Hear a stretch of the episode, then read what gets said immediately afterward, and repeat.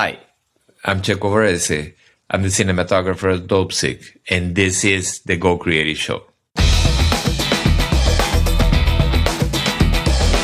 Hello and welcome to the Go Creative Show, a podcast for filmmakers. My name is Ben Consoli, and today we speak with Checo Varese, ASC, the director of photography of Dopesick.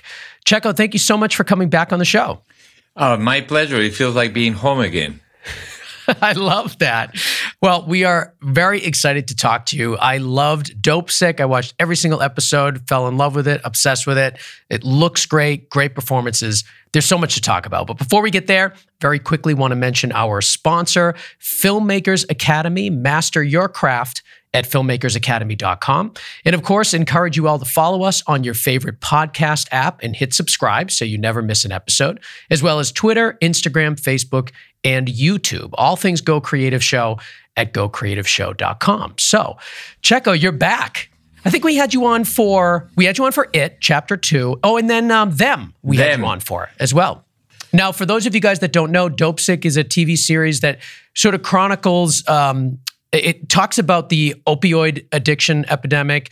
It talks about big pharma's role, particularly Purdue Pharma's role in it, and you know, it just chronicles like basically everything. It, it's taking from the side of just regular people that got caught up in opioid addiction, all the way to you know the powers that be in in uh, Purdue Pharma and the police and you know FBI that are working to uh, crack down on this whole thing. And it it it comes from so many different angles, and it also takes place across a bunch of different time frames. I think you're you're constantly bouncing back back and forth in time not by not by too much but there is you know a good 10 year span or something right?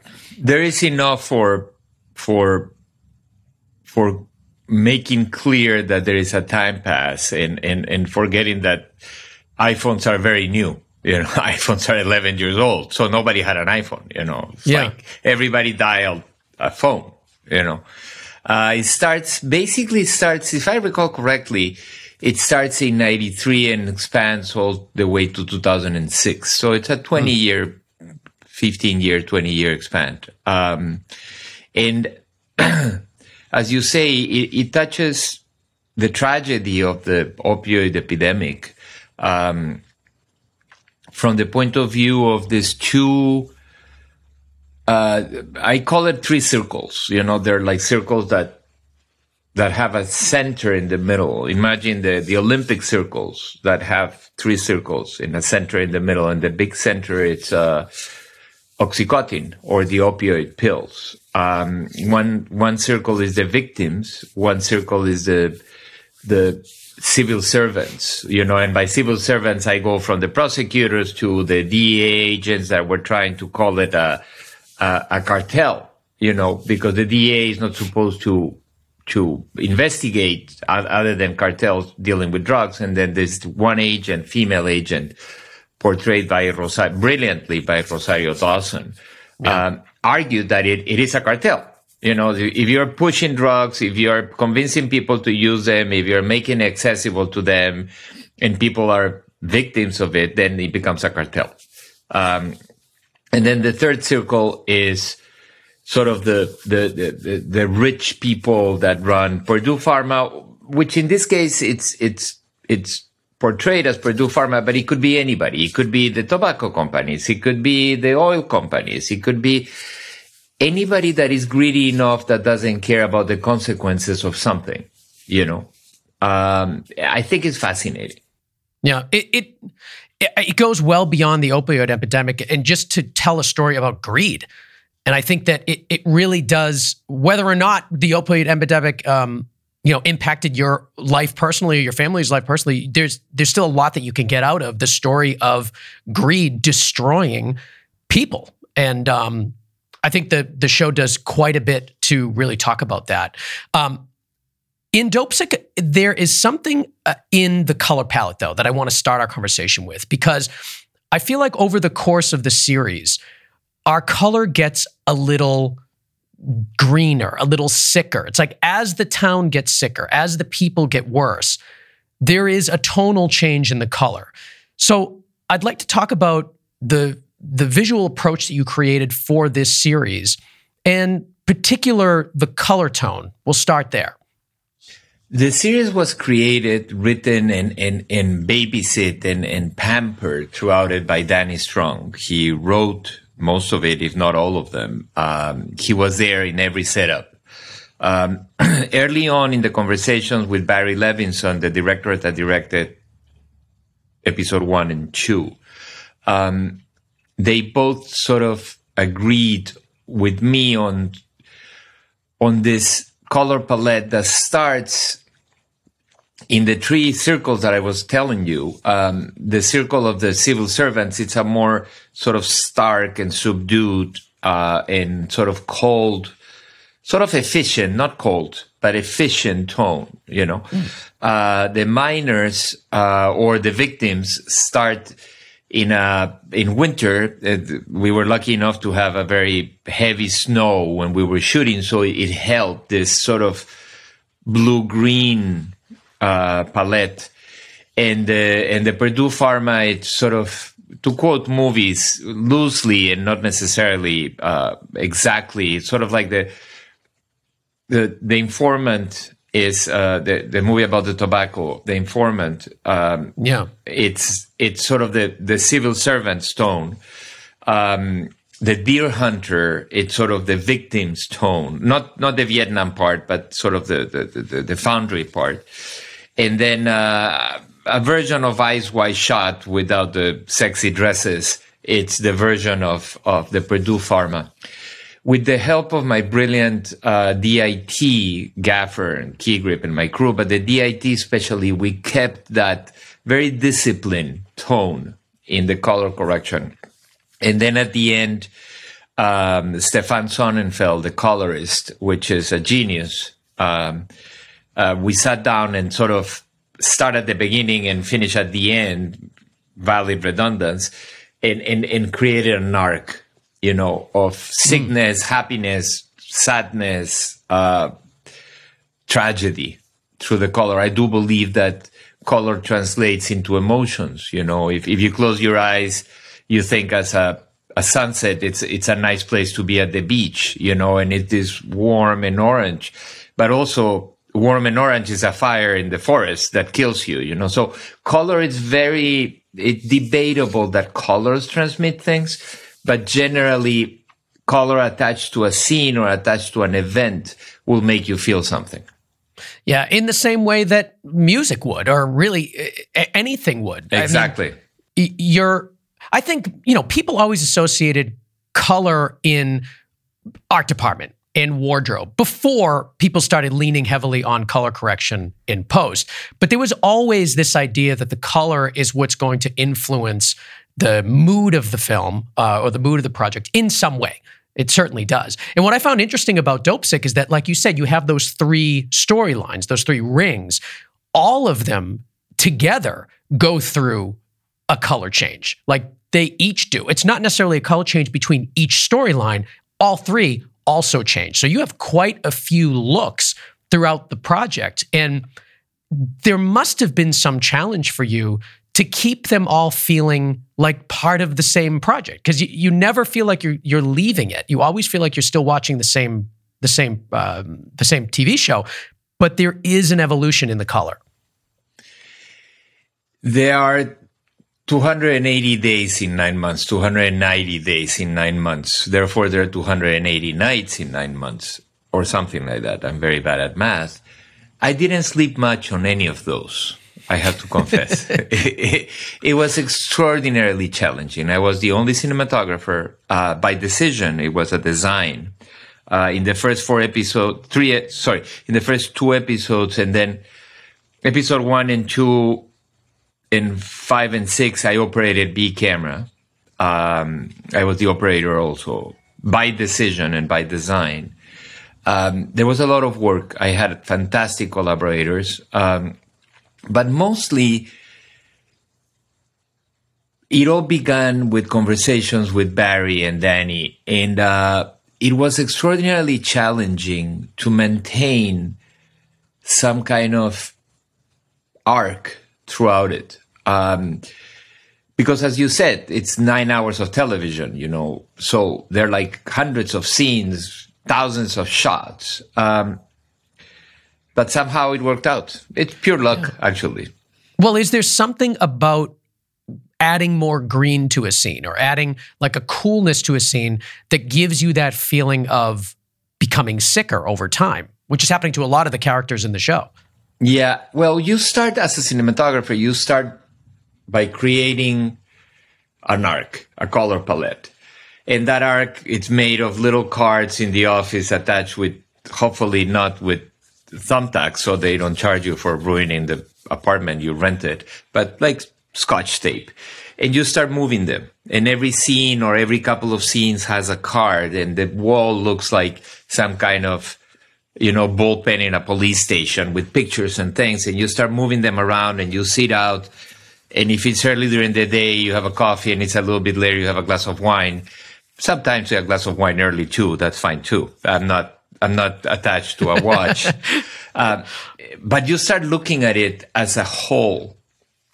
Uh, you start looking at it as a one painting or as a one experience. Because at the end of the day, whether they're nine hours or one hour or two hours, it's a whole. So once you decide that, then you take all the cards you know, and you stack them in order and then you somehow create a document. I do that. Not necessarily everybody does, but I do that. And then you go into a, a, a set and you say, okay, all the lights here should be LED where we can change the color a little bit and get a green cast through like the overheads and a little warmer cast from the, you know, the, the side lamp and let's dim it down a little more so you get an orange, but at the same time you get this so you start by embedding it in the film or in the digital negative, however you want to call it. Um, once that's done, then it's very simple to create a color correction that embraces that path you created. Um, so you're doing a lot of it practically on set, as much not- as you as much as you can, as much as yeah. you can, because the truth is, at the end, truly, you can do whatever you want. I could make you look pink right now just with my iPhone, you know. Yeah. But it will be an overall pink. Mm-hmm. The whole image will be pink, not the wall behind you, which by the way is very beautiful. Um, not the wall behind you that it's orange, but it will be everything. Uh, you can select and then it's very expensive and visual effects, but there is nothing like deciding something and making sure it works you know, and once you do that, then the rest is making it better. You know, when, when, when Stefan Sonnenfeld, the colorist, my friend, brilliant colorist, grabbed it, he started pushing the contrast, started pushing the color. But at the end, it's the same as the director's cut. It's just much mm. better. It's like the director's cut from one to 10 is at three and he made it at 10. Yeah. But it's not like the director cut was minus five and he fixed it. He just made it better. Yeah. And the, and there's some sometimes you can't do anything because it's you know it's a sunny day and everybody's supposed to be depressed. So you start playing with color contrast as opposed to color color, and then you you touch the color in post. But when it comes to sets and and, and builds and, and even locations, I try to I try to imprint as much emotion as I can in the quality of the light and and everything else. And the other thing that I think it's phenomenal in this show, it's um, is a fifth or sixth show I do with a fantastic operator, uh, Joseph Arena. And with Joseph, we created a camera move and a framing that it's very particular to this show. You know, you, you have basically talking heads. You have people sitting down and talking, how good is Oxycontin? How bad is Oxycontin? Oh yeah. my God, I'm dying of Oxycontin. Oh my God, I'm getting a lot of money of Oxycontin. So it's just, so you have to create a language that the audience can relate to without repeat yourself, but at the same time, making it look like the same show. So that that I think those are the two crucial things that make Dopesick. Uh, uh, I hope uh, a good experience for the audience, but I'm in my personal terms a very mature and beautiful show that I'm very proud of. What is the camera movement you're talking about that you said you had you developed a unique move for the show? Well, there you can skin a cat in Yeah. a thousand different ways. And hopefully the cat doesn't run away. Most of the time the cat runs away and you don't finish. Um, in dopesick the decision was to have this fluid camera move that that started in a wider and ended up in a close-up but it didn't cut to 17 different close-up of other people with long lenses. Most of the show is done with one or two cameras and the second camera is an occasional close-up that you can grab while you light for the master.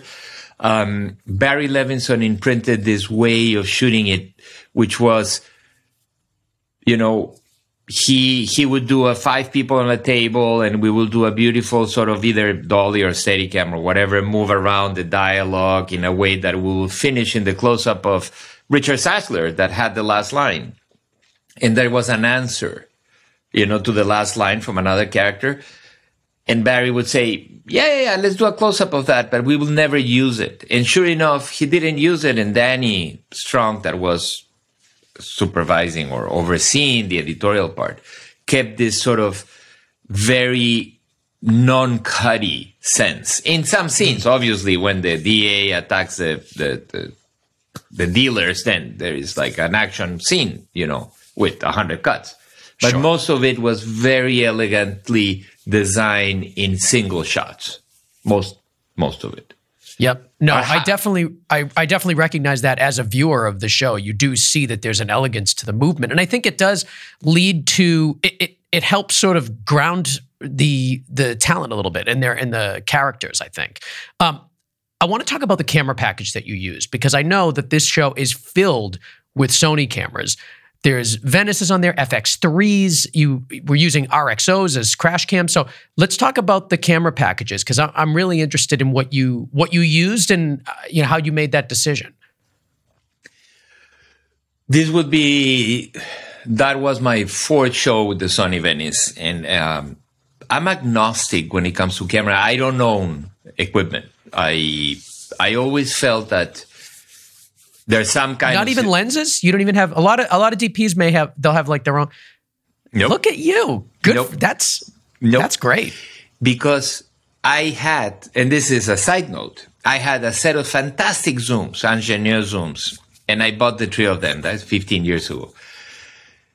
And I'm South American and Italian, so by definition, I don't like to work. You know, that's it comes from the DNA. Though I work, I understand. I work all the time, but I don't like to work. I like go fishing, cooking, chatting with you, having a glass of wine. So when I decide to go fishing, cooking, or having a glass of wine with you, I take the car out of the garage and I look to my left, and there are three boxes of lenses that are not working. So not only I'm not working, but those things that are costing me uh, whatever hundreds dollars a month of, of, of mortgage or whatever, uh, they're not working. So I feel guilty. So I started working for the lenses and I decided, but that's idiotic. I don't have to work for those things. Those are non-animated. So anyway, on a side note, I don't own equipment. Um, it's not a good thing or a bad thing. I just am agnostic because if a good camera comes out next year, better than the camera I'm using this year, I want to use that camera. So what am I going to do with my three Venices that I have sitting in a shelf somewhere? Same with lenses. I did It Chapter 2 with one set of lenses that was perfect, was brilliant, and they are delicious for that movie. And then I did them with another set of lenses that are perfect and delicious for that movie. And then I did um, Dope Sick with the Zeiss Supremes and with the Sony Venice at 6K, which means large format. So we were able to give this very, very soft background and very shallow depth of field, which was brilliant for this. I, I just finished another show. I haven't, I have used the Venice because I think it's the best camera available right now. Mind you, I love all the other manufacturers and all the cameras are great. For the show I was doing, I used another set of lenses because that was the particular look I needed for that one show. So yes, we had three Sony Venices, two and a half. The, the half Sony Venice was the one that goes to the Steadicam, to the Technocrane, whatever. So it's an additional. But mind you, also Richmond, though it's very close to Washington D.C., that is the capital of the universe. Uh, uh, getting equipment to Richmond is not easy. It either comes from New York or Atlanta, and with COVID, you know, it was quite a nightmare. Um, so we had three cameras. Then Sony wanted me to try the new FX3, which is this little sort of looking like your regular still camera. Yeah. Um, it's the same sensor, the same family of sensors. Um, if you shoot in RAW, you shoot at 4K. And I used it with traditional autofocus video photography lenses. So no, no focus puller, no nothing. I see. Yeah. So it was this tiny little thing that we could run around and crash into the pharmacy following the, the, the, the, the kid that steals it and pass from one operator to the next one. I did one whole scene in a car, a dialogue scene, a very intense dialogue. One of the kids is dying. Oh my God, what am I going to do with him? And I literally sat in the front, in the passenger and shot the other two guys and the driver. I drove and I grabbed with the other hand the camera and I shot them like that. And then I sat in the back. And so in 20 minutes, we shot a two and a half pages scene of a car driving at night. You know, it yeah. would have been impossible. It has an amazing quality. And at the same time, it has this feeling that you are in there with the characters. And then we did use the little tiny camera as a crash camera a couple of times, and another time the we RX0 used, yeah, two, the, right? the RX0 two. Then it also has Zeiss lenses, and so it, it was a quite a fantastic experiment. And um, I've got a question about the FX3 though. Are were you pairing like E mount lenses with that, or were you yes, using adapters? E-mount. Okay, so all right, so you still had some control over those lenses. Uh, I I had. Yes. I had control, not my focus puller, because okay, knowing my kids, my focus puller said, "Oh no, no, no, we need to put a PL mount and a remote focus." And I said, by the time yeah. I put a PL mount, a remote focus, the rods and the things, it becomes a Venice.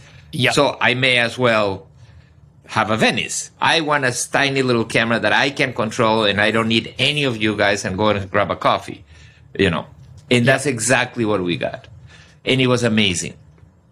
And the now RX, sorry. No, go ahead. Go ahead.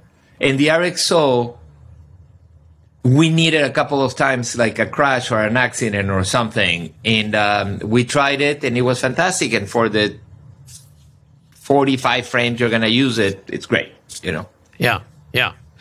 Now, when you were using those FX3s, did, were they like B and C cams to your A cam Venice, or were they entire scenes of only FX3 for whatever reason? we okay. I wouldn't do a master on the Sony and a close up on the FX3. Yeah. But I would do a master on the Sony and then the fight starts and you do the rest of the fight with the FX3. Okay. Um, though I challenge anyone to recognize the FX3 from the Sony Venice in the final product when you watch it on a screen of any yeah. size. Um, but it's not the same depth. It gets more than the technicalities of actually the sensor and the thing and the thing and the thing. It gets more to the lenses because the Sony would have a full frame Zeiss lens in that situation. And the FX3 would have a Zeiss E mount lens that will yep. react differently to the depth of field. Yep. So you will recognize a slight difference. It's probably uh, wider too, wider focal lengths in the FX3, right? Exactly. Or or not, or not. I some of the scenes we shot with the 70. You know, you oh, just get okay. the little zoom and I would say it's like the difference between a dolly and handheld. There is a difference, yes. So it's that. You know, I don't know if I if I would shoot a whole movie with the FX3 because it's a different tool. You know, you have the Sony Venice or or you have the Alexa. So uh, uh, to, to summarize, it's imagine you're a painter and you have five brushes. You know, every brush has a specific reason to exist. Um, or even better, imagine you're a cook. You know, you have olive oil and then you have truffle oil and then you have a little bit of like hot pepper oil. You're not going to fry on hot pepper oil. You're just going to add a drop here and a drop there. And the truffle is at the end when you serve, serve the pasta. So that's what the FX3 to the Venice is. It's, it's the truffle oil. Yeah, and I think that makes sense. I mean, every camera kind of has its place, but it's interesting to see that you threw in and felt confident enough to throw okay. in what is essentially kind of like a DSLR camera um, to you know the Sony Venice. I think that uh, that's that's pretty cool, and I'm glad to hear that it was. You know, I'm glad that you thought it was successful. As a viewer, it certainly was, but it's nice to hear that you thought it was successful as well. Extraordinarily successful. In the so now my traditional package, it's an A and a B, Sony Venice, an FX3 or two, depending if you're far away and crashes and breaks, you need two, but like one FX3, and the little cousin, you know, that I have it in my pocket, you know. Literally, we rigged it with a magnet, with like a a magnet. So we rig it with a magnet. So that's, that's it. You know, you put it in a car with a magnet. No rigging, no nothing, you know. That's it. So it's Are you, it, sorry. No, no, go. It, it opens up the palette in a way that it's so freeing that it's amazing. Yeah. Are you using any filters on your A cam or or you know B and C cam for that matter? But are you the type of guy that uses a lot of filters? In Dopesick, we use the traditional Pola uh, a little bit of a softening filter for some of our leading ladies, but very little, like an eighth or something, the, whatever it was, Glimmer Glass or Hollywood something. I can't remember the name. Yeah. Um, we did applied a chocolate filter made by Tiffen. Um, hmm. Chocolate is. I never heard of that one. Yeah, it's sort of in the vein of in the vein of the sepia or the tobacco filters. Okay. Yeah, but, I'm looking at it right now. Yeah, but the chocolate filter, what it has is it takes everything and makes it a little warmer and browner. But hmm. the trick is if you take the warmth out of it, it affects a lot the blue and the greens, just for opposition in the wheel of colors. You know, if you push towards the green, it, it's less red. If you push towards the red, it's less green. So in that case, what happened is when we were in the mining town, we added for most of the exteriors the chocolate one to all the cameras, including the FX3. Um, and then in the color correction or in the dailies, in the DIT, we took the warmth out. So the blues were more vibrant and the greens, whatever greens was left in this town with, with snow, were more vibrant, was more vibrant. That's interesting. So you put the filter on to sort of bring up the overall warmth, and then you strip the warmth away, and what was left was sort of this unusual kind of greenish blue tone that you wouldn't be able to really get otherwise. Uh, you probably would in post. Like Stefan will sit in front of his Da Vinci and in two strokes will replicate it, but it also embeds in the negative and in the dailies and in the editorial process a feeling that otherwise you wouldn't. Because one of the other beautiful things and yet problematic things about the ability to turn everything into any color is that unless your dailies are very close of your final product, then the producer, the studio, and whoever and their grandmother that looks at the director's cut are gonna get in love with this look. Mm. And then once you go into the color correction, you're going to change the look because you hated it as a DP. But they're going to say, no, no, no, oh my God, I love the way that looked. And you go, oh my God, that looked horrible because I wasn't able to change the color. So you have to be as, as precise as you can, as a, uh, that's my opinion, as cinematography in the early process. So everybody is in, in communion with the look you know, and then you make it better. And then you add grain or you add a vignette here and there, you make this darker or brighter. But generally speaking, if you were to to look at the director's cut or the studio cut of episode one of Dopesick, you wouldn't believe it's a different movie. It's the same movie. You know, after the color correction is much better, but it, it's the same sense. Yeah. Because that, if you, in- sorry, if you don't do it, then they get in love with this, with all the respect, CNN looking footage that you gave them, that it's flat and videoish and etc. And they get in love with that. And then all of a sudden you want to make The Godfather and they say, no, no, no, it's too dark. Yeah, that's that's a really good point. I think one that all of us here can relate to, whether you're working on a, a large project like um, Dopesick or just your own even small corporate projects. People fall in love with what they are seeing either on set or in the first draft. Like, how important is it when you and this isn't a, a, problem you have to deal with but stuff that we have to do with corporate and commercial work is draft one like is so important because that is the that's the first impression and people tend to either hate it or fall in love with it and then no matter which direction you go it always looks different and you're sort of like the people that hated it are happy and the people that loved it are unhappy. So that first draft is so important.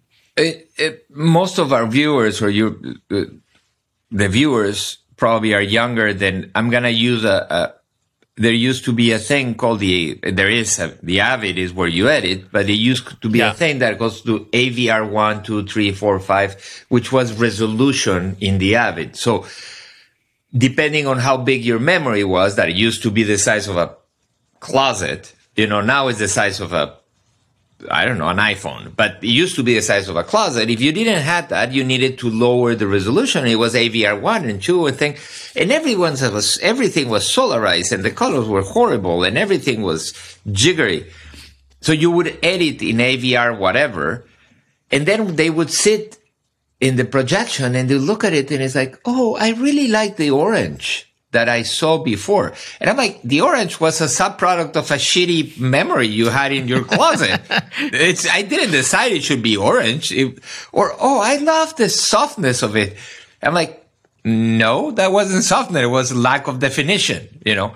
So it's extraordinarily important no matter what you do.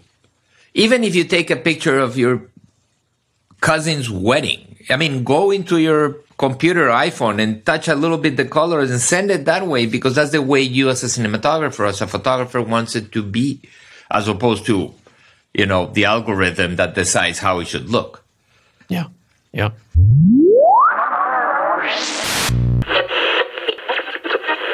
filmmakersacademy.com is filled with excellent courses. And one of my favorites is How to Be a Camera Assistant. It's taught by Derek Edwards, and I wanted to bring Derek on for just a moment now to talk to you guys as well. So, Derek, first, welcome to the show. And also tell our audience what. Me. Yeah, what can our audience expect from your camera assistant course?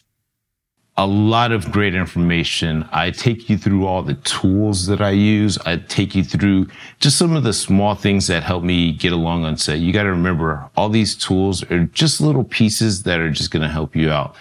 I give you a couple little tips on ideas of where to position yourself when you're pulling focus because now we're not pulling focus off the camera anymore. So we have to pull focus somewhere in the corner in the room. And I try to help teach people what I'm seeing when I pull focus to try the shot because we are storytellers no matter if we are the unseen person in the room. Well, the course is awesome. It's called How to Be a Camera Assistant, and it's available right now on filmmakersacademy.com.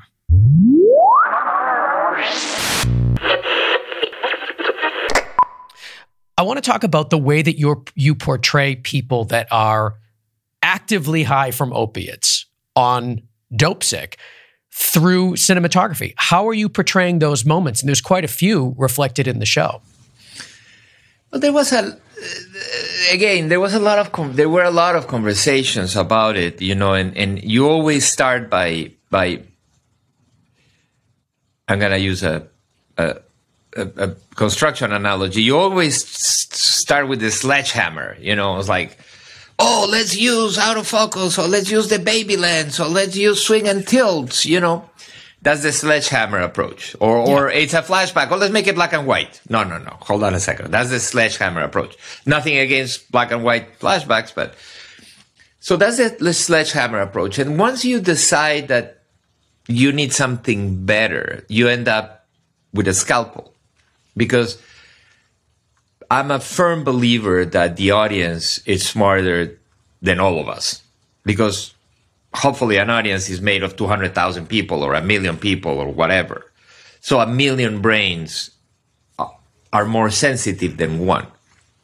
So you have to give them the information so they can absorb it, but you don't have to give it to them digest it. They, they have to still find it because that's the beauty of it. You know, the subtleties. It's all about subtleties. It's not about sledgehammers, you know, at least in a, in a show like Dopesick. Um, so there was a moment where we started thinking on, as I said, swing and tilts, baby lens, and then we walked away from it because there there was a need of realism and a need of being in touch with them. Um, we ended up with a little bit more of a active camera, more like a handheld ish moving camera, longer lenses, so more out of focus in the background or play with focus. Or maybe it's a profile, so there is focus in this eye and not in this one, and then it rolls back and forth random, not randomly, but uh, with no real reason. So there was a, a sense of uneasiness on it. Um, but as I said, we started with a sledgehammer and we ended up with a Swiss Army knife. You know what I mean? Yeah. And I think it's funny because your work on them and even it chapter two at some points was like you took scenes in those shows much further, I think, in the cinematography than you did in Dopesick. Like you you really made Dopesick extremely grounded. And I mean, no, I went into the show knowing your previous work and was almost expecting a more heavy-handed approach in those types of scenes. And it was it was nice. It was honestly kind of refreshing to see you take a more subtle approach to it. Because you don't really see that that often. No i think well first of all in a month i'll turn 60 you know so so so there is a wisdom what's that have to do with it well there is a wisdom you become oh older. a wisdom i see i see yeah there is a wisdom yeah. that comes with age um, or with having it done for 35 years. Uh, the one thing with Dopesick was it had to be real. It had, you had to feel you're with them inside their brains. Because in the moment you lose the suspension of disbelief, then all of a sudden Purdue Pharma are nice people. Because they dress well, they are I'm talking about cinematography, not performance. You know, that's sure. not my department. Um, but it had to have this very grounded, this very real, and, and almost personal feeling. Um, and once you start adding layers of either lighting or emotions through lenses and camera moves, I had the feeling that I would take the audience away. I, it, I needed them to be with this young 14 year old girl that sells her attributes for 20 bucks, you know, in a parking lot to buy the next pill. So I could make that very dark and rainy and, and ugly, but that will take, that will put filters and layers between the audience and her. And that was a conscious decision to just stay away. I mean, I, I come from documentaries and, and, and, and news. So to me,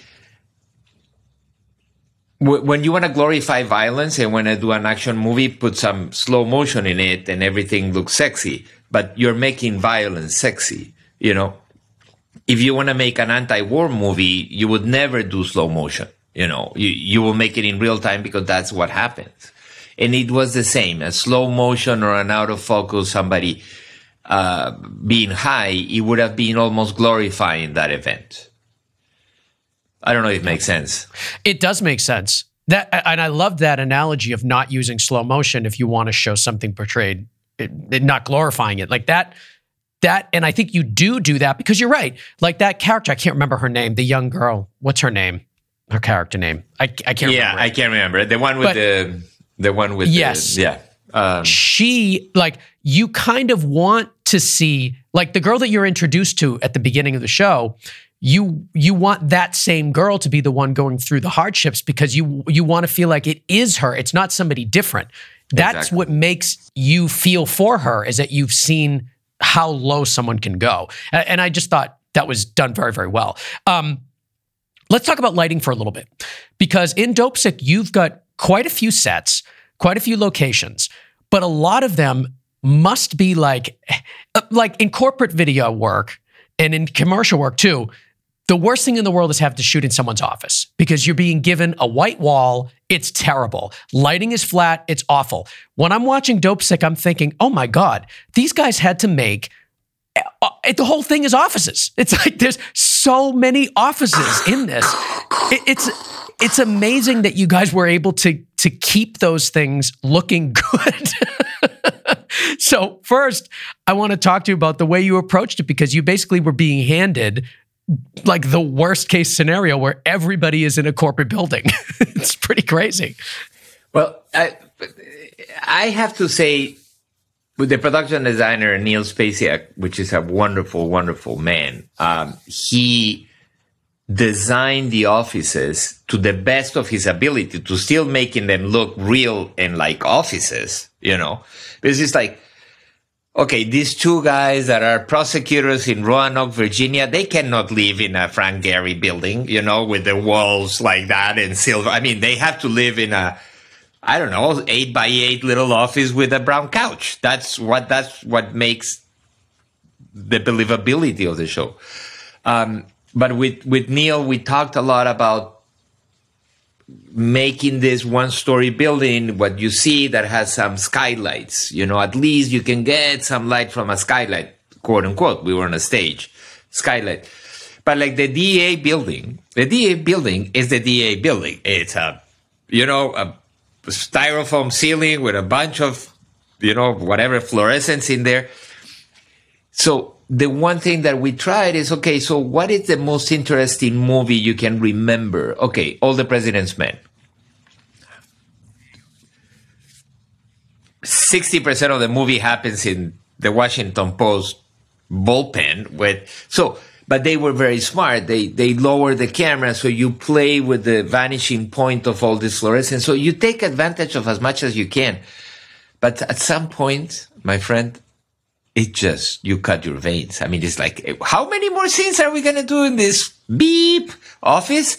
Oh we have another three episodes and there's at least 30 scenes. And i'm like oh god And you, know- had so many offices too. It's like you had the DEA, you had the Purdue. Although Purdue, Purdue had at least that, like the, the room where they were kind of having their board meeting. That Yeah. was that was a pretty interesting environment. But even that, you still are faced with environments that would have top light, just flat. Uh, but that's know, how it works. Yeah, they have no windows, and yeah. So it was challenging. It was really challenging. We we we struggled through at least the prep part because I wanted to make it every scene different. And then, sort of one morning, I woke up and I said, "No, no, this guy is sitting in that desk every day, and that's what is going to happen." You know, and it's all about performance, and it's all about a camera move, and it's all about reflections, and it's all about nuances.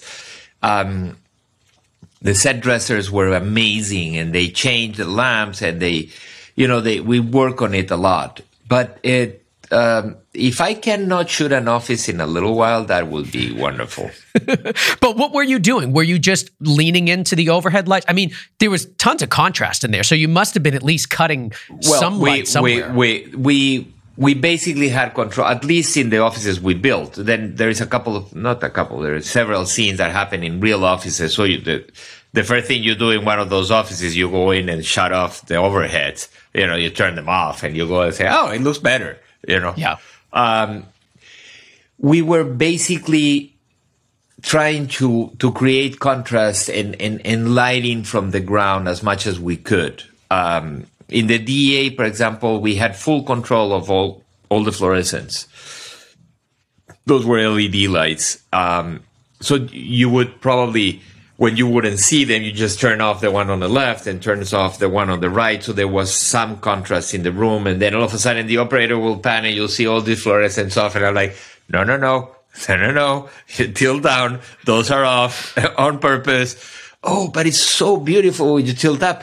Okay. So let me, let me turn them on again. You know, so you start building contrast by eliminating lighting. Um, but there is a certain point you just embrace the disaster. You know, that's it. You know, you just yeah. embrace it and, and, and, and hope for the best and try to create negative feel with flags. There were like an army of grips, army, a small army of grips with flags all over the place. And as soon as we did the rehearsal, there is like, okay, there's black here, black here, black there, black there, black in the ceiling, tape it. I mean, there is a couple of scenes where literally there is, uh, there is a scene with Peter Sarsgaard that he's giving this very, very emotional speech on the phone with someone, and a piece of duvetine goes. Zook. oh no! Yeah, the tape gave up or whatever. You know what I mean? But like, sorry, Peter, and he goes, "That's fine."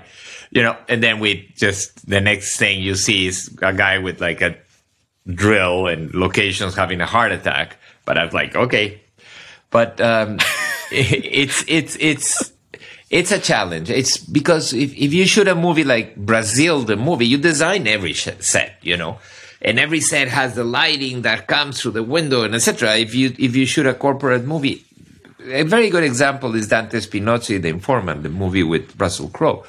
Mm. You know, that is a movie about offices and people talking, you know, and and he did an amazing, amazing, brilliant job. And I analyzed the movie because how do you make that interesting? You make that interesting by turning everything off, and then the guy has only like a little side lamp on.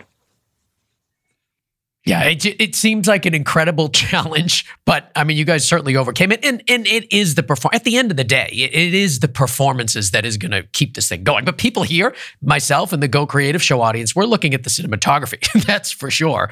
Um, I want to talk to you about your most challenging scene what was the most challenging scene or setup or you know something that you know came to you? Like you said you're going to be 60 coming up. You have some years. You have some wisdom and experience. There must have been something that you learned that you were challenged with on Dopesick every morning. Every morning. Just getting up? Just getting up yeah. no there i can think of a hundred scenes but there was one scene that was particularly violent. In the the Miner family, um, Kaitlyn Dever, her father, her mother, she comes back. Is in episode five, I believe, or six, uh, directed by Patricia Riggen. In the script read, the, the, the dad takes the backpack and drop finds the pills because she stole but i'm not gonna give up anything but she stole some jewelry sold it so she can buy the pills with that money. She comes back. She runs into the kitchen. The father takes the backpack, takes the pills out, and then there is a big fight. And it's written as a fight. And Patricia, the director, worked with the actors, and that become became one of the most poignant, violent, and yet emotionally driven scenes I ever shot in my entire life. And that, and Patricia set it up came back to me and said, There's only one close up. It's a three minute scene. It's a handheld, it's a oner, and then I, I need an insert of something at some point. That's it. Wow. So they came in. We didn't rehearse. Well, we did rehearse, sort of walk through.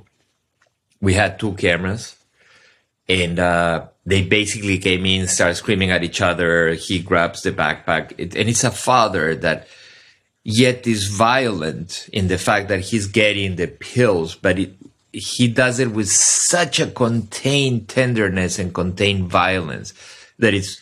I remember tearing up at the end of the first take, and I was operating one of the cameras, and I was literally tearing up because I saw his struggle of like trying to be forceful and at the same time not to be violent and and it was amazing. And they did, we did it twice. And then we did a couple of shots more, like the pills in the drain and the water opening and whatever, the backpack falling in the ground. So there was a place to cut. Um, so you had to light the whole house, small house, but you had to light it in a way that it could be everywhere. So that was challenging. But also, the first AD dedicated five hours to that and was finished an hour and a half later. You know, that's it because we're done. You Yeah. know, there is nothing else to do. And the scene, I think, is one of the most beautiful scenes in not the whole show, but in that episode, is very, very emotional. It's a great scene. It's definitely a great. I think it holds up as one of the one of the more impactful scenes in the whole series for sure. it was excellent. Um, a couple of things I wanted to mention before we wrap up. Um, first thing, working with Michael Keaton. I mean, what that must have. I mean, he just seems like such a great, just a great guy to kind of be around in the first place. But he just seems so dedicated to his craft, and you know, one of our true talents that you know, just so few people have the opportunity to really work with him. So you have. Uh, for a long period of time, I, I'd love to just get your thoughts on what it's like working with Michael Keaton. He's one of those actors that comes to set prepared and ready.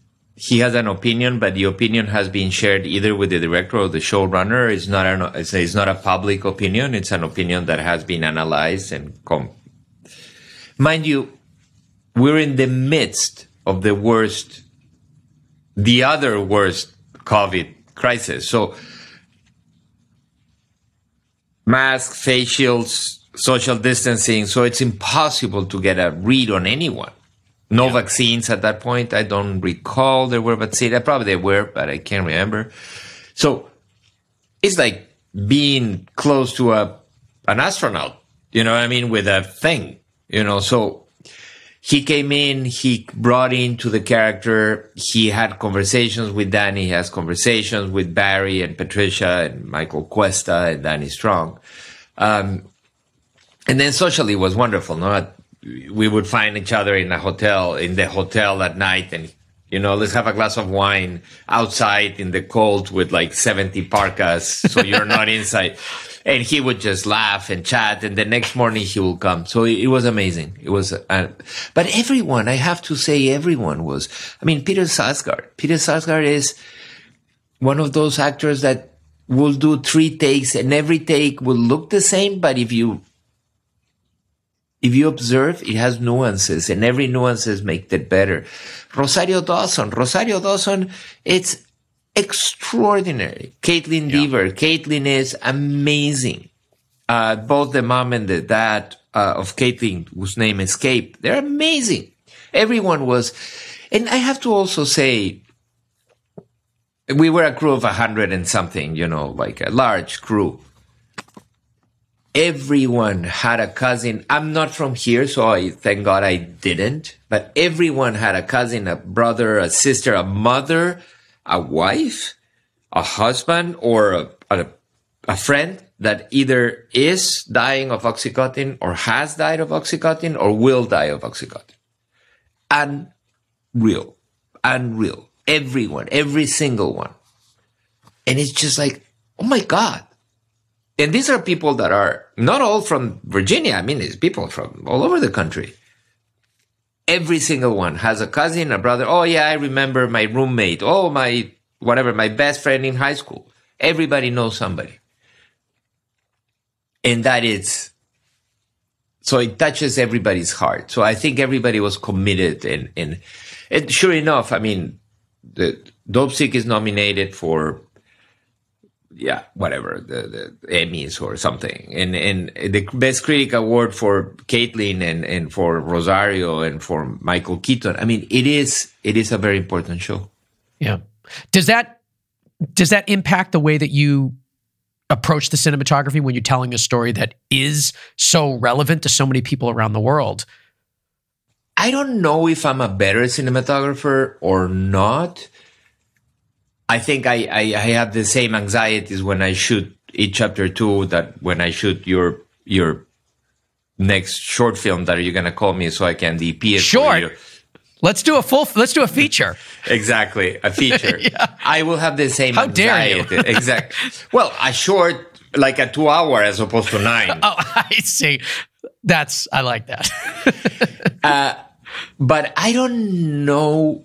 What I know is that it was so important for so many people that the responsibility was bigger. Um, when you shoot a horror movie, the responsibility is to make somebody scared. When you shoot a comedy, the responsibility is to make somebody laugh.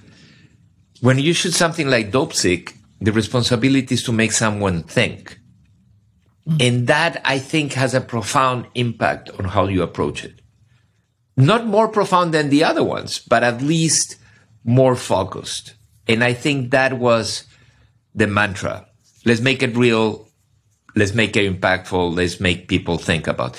And listen, at the end of the day, it's all about wild greed and capitalism. You know, it's not even greed only. It's wild capitalism. No, you cannot regulate my corporation because we are good people. I mean, what do you mean? You know that poultry industry are heavily regulated because if not, you would die of salmonella. Yeah. So mm. Pharmaceuticals should be heavily regulated. I mean, chickens, pills, same thing. Yeah. And they're not. I've seen a lot of documentaries about the opioid, opioid epidemic, especially in ones that focused even on Purdue Pharma. But for some reason, even in the documentaries, Dopesick, I think, gives you more information about what actually happened. And it's dramatized, but there are things that you guys showed in Dopesick that I'm like, I kept saying to myself, did that really happen? And then you'd go and check it on, and you're like, wow, that really, like, it's even more than documentaries did. I think Dopesick did a great job of showing what actually was going on within Purdue Pharma. It was pretty remarkable what you guys had pulled out. Just when you think that you've seen everything about this you know, about this story. I think Dopesick brings you a whole different angle. So it's uh, it it's, was informative. Let me tell you, there was an army of researchers behind the scenes.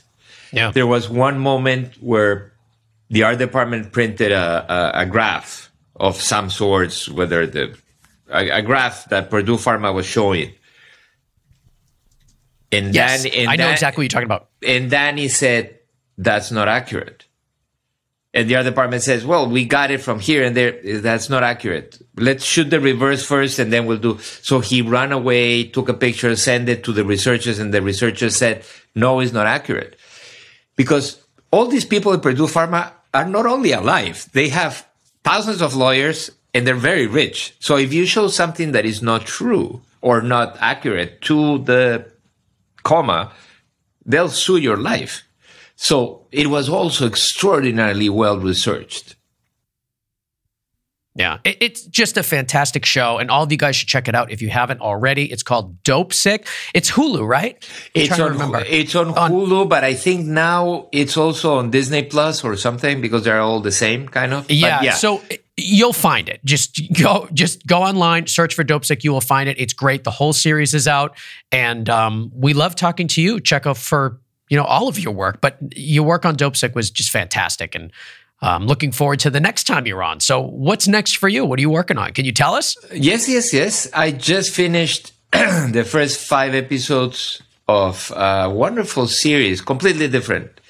Um, this is about a rock and roll band from the 70s, how they got together, they became the greatest band of the 70s, and how they poof, disappeared and nobody knows anything about them. Uh, it's based on a book. The book is called Daisy Jones and the Six. We did it.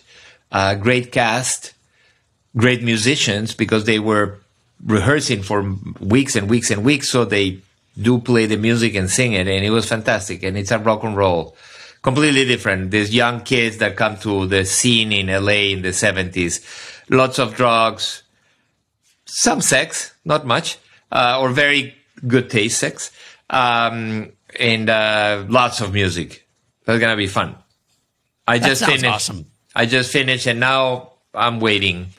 I'm actually cleaning up a box in the garage that has been two years there, trying to figure out what to do with it. So it's gonna take me a month. Well, enjoy your month off. I'm sure something's going to be coming very, very soon. I'm sure. yeah, exactly. Uh, Checo Varese. Thank you so much for being on Go Creative Show. And already I'm looking forward to you coming back for your next project. Thank you so much. I'm always here and it's lovely. You know, the one thing that is true is there are no good answers, there are only good questions. There you go. There I'll you take go. that. I like that compliment. Well, thank you so much for coming on, and we'll see you next time. See you soon.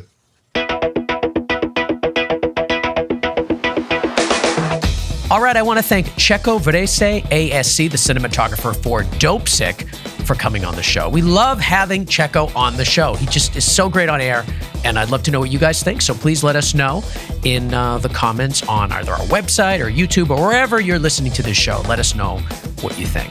I also want to thank Connor Crosby. He is the producer of the show, and you can find him at ignitionvisuals.com, as well as Dave Siegel from siegelsound.com, who mixes and masters and makes the show sound so good. Of course, don't forget to follow us on Facebook, Instagram, Twitter, and YouTube, where you can not only hear the show, but see the show and see our guests.